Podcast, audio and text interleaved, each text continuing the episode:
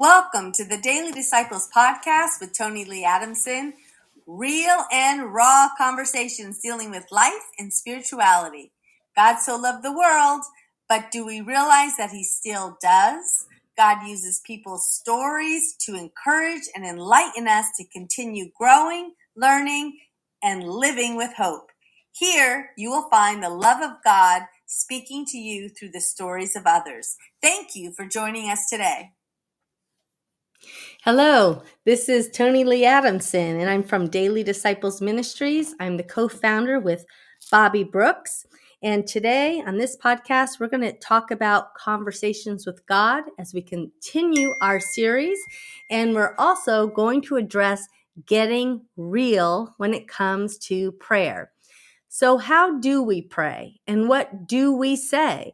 Many people have said to me, if there's really a God, isn't he too big to deal with my little issues here on earth? I mean, aren't there other things that he needs to be addressing than my issues? And is there a right way to pray? Well, this episode, we're going to address getting real with ourselves and learning how to pray. And the Bible passage is from Luke 11. Now, for those of you who are new to the Daily Disciples podcast, you can hear more episodes on our on our Bible study channel at connectionsnetwork.tv or you can download the app at Connections Network TV. All right, so as we open the Bible, we are in Luke chapter 11, and this is where the disciples are asking Jesus to teach them how to pray. One day, Jesus was praying in a certain place, and when he finished, one of his disciples said to him, Lord, teach us to pray, just as John taught his disciples. So Jesus prays out loud, obviously, and the disciples are realizing, wow, I don't pray like that. I wonder if Jesus would teach us how to pray. Like, what is the content of prayer? And and how do we pray? Why do we pray? What do we say? So Jesus said back to them, When you pray, say, Father, hallowed be your name, your kingdom come. Give us each day our daily bread.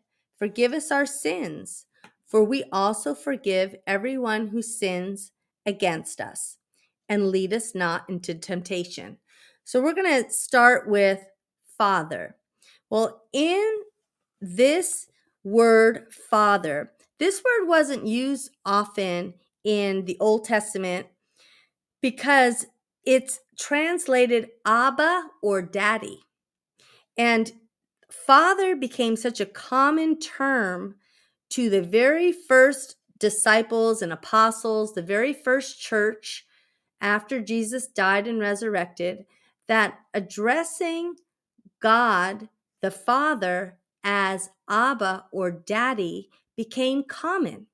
Now, I don't think, well, I know because I've been to very a lot of churches, we don't often pray, Daddy, Maybe because it seems too casual, maybe because it seems too intimate. But when Jesus was teaching his disciples how to pray, he did say, Daddy. He started with, Your heavenly Father is this close to you. Now, how can we use the term daddy and why can we use the term daddy? And the reason why is we have the Father, the Son, and the Holy Spirit three parts in one. I've heard it described as like an egg. You have the yolk, you have the white, and you have the shell. Uh, I've also heard it spoken of like electricity. You have the switch on the wall, you have the wire, and then you have the light bulb that actually turns on. So it takes three parts of the Godhead to make up one God. So the Holy Spirit, we're told, covered the earth in Genesis 1. Then it's the Holy Spirit's job or role to bring us to Jesus. And it was Jesus's role on earth to bring us into a relationship with the Father or with his Father. And when Jesus died on the cross and then was resurrected from the dead, not resuscitated, but resurrected, then the Holy Spirit was given to each of us when we asked Jesus to come into our hearts. And now we have a relationship like Jesus has with the Father, which makes him now our daddy. So we do have an intimate relationship with God. In other words, just like our parents, and I know some of us have not had good parents. Uh, I did have good parents, but uh, I know some of us haven't. But being able to approach our parents in an intimate way, like mommy and daddy, is how the Lord wants us to view him and that we can come to him like that. So there is no scraped knee that's too little to bother our daddy. There is no, you know, problem that's that's too small. The Lord wants to deal with everything in our lives, not just the big things. Matter of fact, I've noticed that when God answers my prayers about the little things, it's then that I'm able to trust Him more with the big life crises. And I have to say, I've been through life crises that I thought, gosh, if the Lord answered a small prayer like that, like, Lord, I forgot my shopping list. Can you please remind me what I need? Uh, if He answers a prayer like that, then how much more will He answer a huge crisis prayer that we live through or go through or find ourselves in because we are on this earth and those crises do happen. Just that God is there as our daddy to walk us through them. So when Jesus says father or daddy, he starts with saying, Hallowed be your name. So the first thing that he's saying is, God, our daddy, we want to honor you as God. You are God, and we glorify you as God. It is giving God the praise that he deserves. He is our heavenly Father. And by acknowledging that he is so much greater than we are, it puts us in the right perspective to come to him to understand our issues. God is our creator.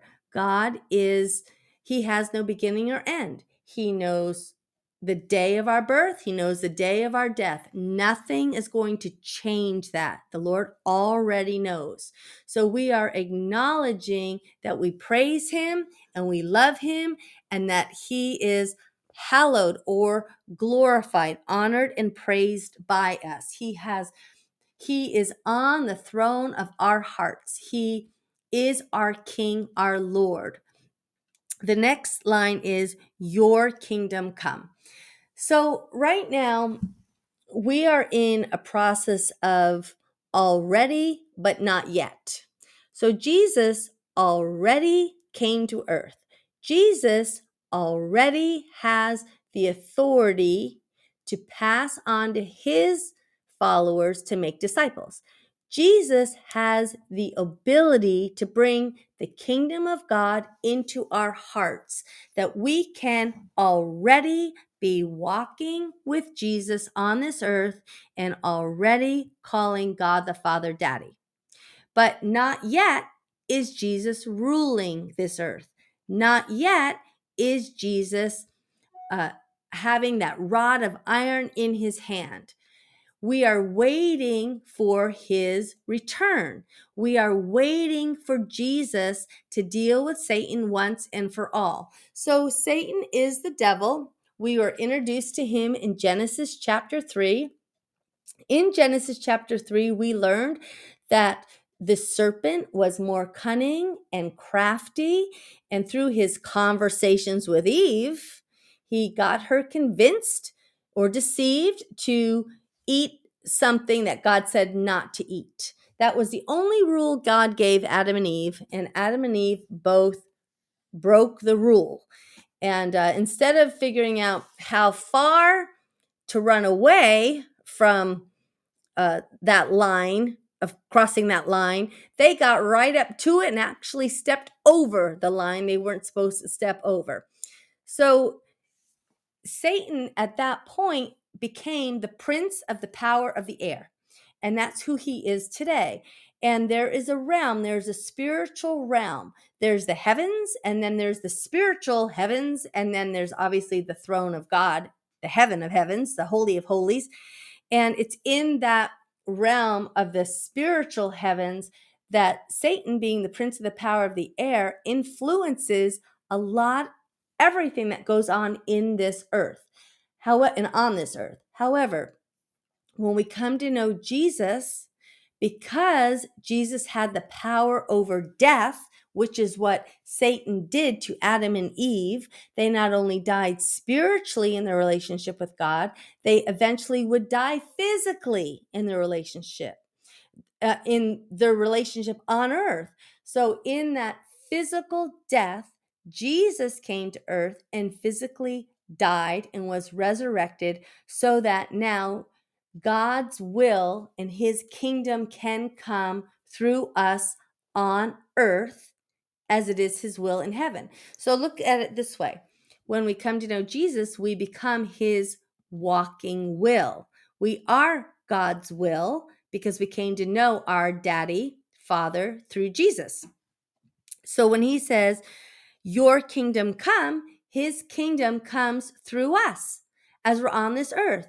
We are his followers that continue to pass on the message of salvation and God's kingdom here as Jesus reigns through our hearts and we don't live anymore according to the pattern of this world, but we now live in in and for the glory of God.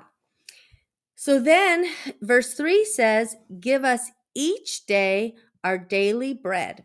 So we're acknowledging now that we have requests. So, first, we're learning the content of the prayer Father, hallowed be your name, your kingdom come. So, the verses start with you, God, or thou, God. And now we transition into us. Give us each day our daily bread. Forgive us our sins, for we also forgive everyone who sins against us and lead us not into temptation. That tells us right there that that we are in a community of believers, that we are a part of God's family, and that it's not just about ourselves personally, but it is about the people around us. So when Jesus said the greatest two commandments are loving the Lord your God with all your heart, soul, mind, and strength, and then saying the second greatest commandment is loving others as yourself, he is saying to remember that others are a part of God's family and that we're not supposed to just be focused just on ourselves. When we're coming to God, understanding we're part of a greater good, a greater picture. Okay? So, give us our daily bread. It's asking the Lord to meet our needs in a daily way but then he goes into forgive us our sins. And the reason why this is such a big deal is because in order for us to have a relationship with God or have a conversation with God, Jesus came so that our sins would be forgiven. And you could say, well, what's a sin? Well, a sin is anything that falls short of like God's definition of best. And I might be able to compare myself with my neighbor, and say I'm better than her or him. But I cannot say that I am ever equal with the holiness of God. So if God forgave me of my sins through Jesus, now I am called to forgive other people's sins. And I do think that when we get this perspective of forgiveness, a lot of things become small in comparison to the great and amazing things that God has done. It, it just it becomes little. For we also forgive everyone who sins against us. In other words, now we are like Jesus because Jesus forgave us, so we're going to forgive others and lead us not into temptation.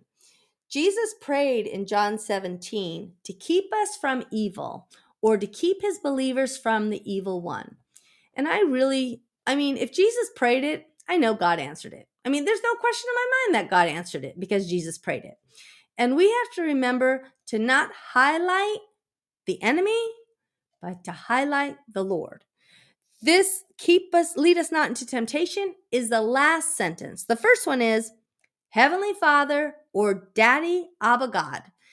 I mean, so we have to remember that God is the one on the throne. I hear people a lot saying, So I just tell the devil, get away from me. And I just think, you know, if we just, if we remain close with God, the devil flees because the devil doesn't want a relationship with God. So if we can stay in conversation with God, if we can keep including God in our problems, and if we can keep understanding that we can ask for daily provisions and we can ask to help us forgive others, like, Lord, help us forgive others, then we also learn how not to end up in temptation because those things just hurt us. Jesus then goes into saying, Suppose one of you has a friend, and he goes to him at midnight and says, Friend, lend me three loaves of bread, because a friend of mine on a journey has come to me, and I have nothing to set before him. The one inside answers, Don't bother me. The door is already locked, and my children are with me in bed. I can't get up and give you anything. I tell you, though he will not get up and give him bread because he is his friend, yet because of the man's boldness, or another way is saying because of the man's persistence, he will get up and give him as much as he needs. So I say to you, ask and it will be given to you, seek and you will find, knock and the door will be opened to you. For whoever asks receives, he who seeks finds, and to him who knocks, the door will be opened. So the first half of Jesus teaching the disciples how to pray have to do with content, has to do with God is the you, He is the daddy, we are the us. Then it comes into more a specific focus on each of us personally. And are we persistent? Are we continuing to come to God and develop that relationship and expect God to answer our prayers? I've had um, many people say to me, you know, I just, I don't even care what happens anymore. I just pray, God, your will be done. God, your will be done. Well, God's will will be done, but God wants you to participate in watching that unfold. Okay. So it will unfold on this earth if you continue to ask for the Lord's will to be done. And there's many ways we do that. Sometimes I'll say, Lord, if there's anybody you want me to help today, you know, Open my eyes that I can see that. Lord, if there's anybody you want me to talk to today, Lord, make sure I answer the phone if they call. Like, Lord, put someone on my heart. So it's a relationship of expecting the Lord to answer whatever you're asking because you're in a conversation with God. You're in a relationship with God all day. We're spiritual beings, just like God is spirit. And so we can have a constant conversation with God about anything through the day. So when Jesus says, ask, seek, and knock, he's referring to the boldness or the persistence. For everyone who asks receives, he who seeks finds, and to him who knocks, the door will be open. Now, if you find your prayer that you keep praying and praying and praying is not being answered, and you're frustrated, and it's not necessarily a prayer of um, justice, but it's just like a prayer that you want someone to come to know Jesus or a prayer that you want something to be changed at work or changing your family or, you know, if this thing just got fixed, then I would be so much better. Sometimes those things are put in our life to change us first. So it is better to ask the Lord to teach you how to pray about it so that we can calm down and come to the Lord in it. Because persistence doesn't have to mean it's anxiety producing, right? I mean, prayer gives us peace. So if we're not getting peace, then we have to ask the Lord to teach us how to pray that we have really given this to God. And if our prayers aren't being answered, we need to change the way we pray or pray about other things too, so that we do see God working in our prayers. Sometimes we just get stuck on one thing, and what happens is we end up being God, telling Him what He has to do. God does not have to do anything. We say, Hallowed be your name, God. You are God. You know what's best. we have to surrender, submit to Him. He doesn't surrender and submit to us. We are in conversation. We are pressing into Him. We are asking Him for things. But in this relationship, if you're not watching God work in your life, change your prayers. Study the Old Testament people and how they prayed and the prayers that were answered in their lives. There is clearly a structure. I will talk about that. This is this uh, discussion is getting real, like being honest with God, understanding there's content, persistence, and then God's faithfulness to give because He hears us. But the next conversation with God, we will discuss like uh, it's kind of a pattern of how to pray. I, I call it P R A Y, pray. And I'll go through that in the next podcast.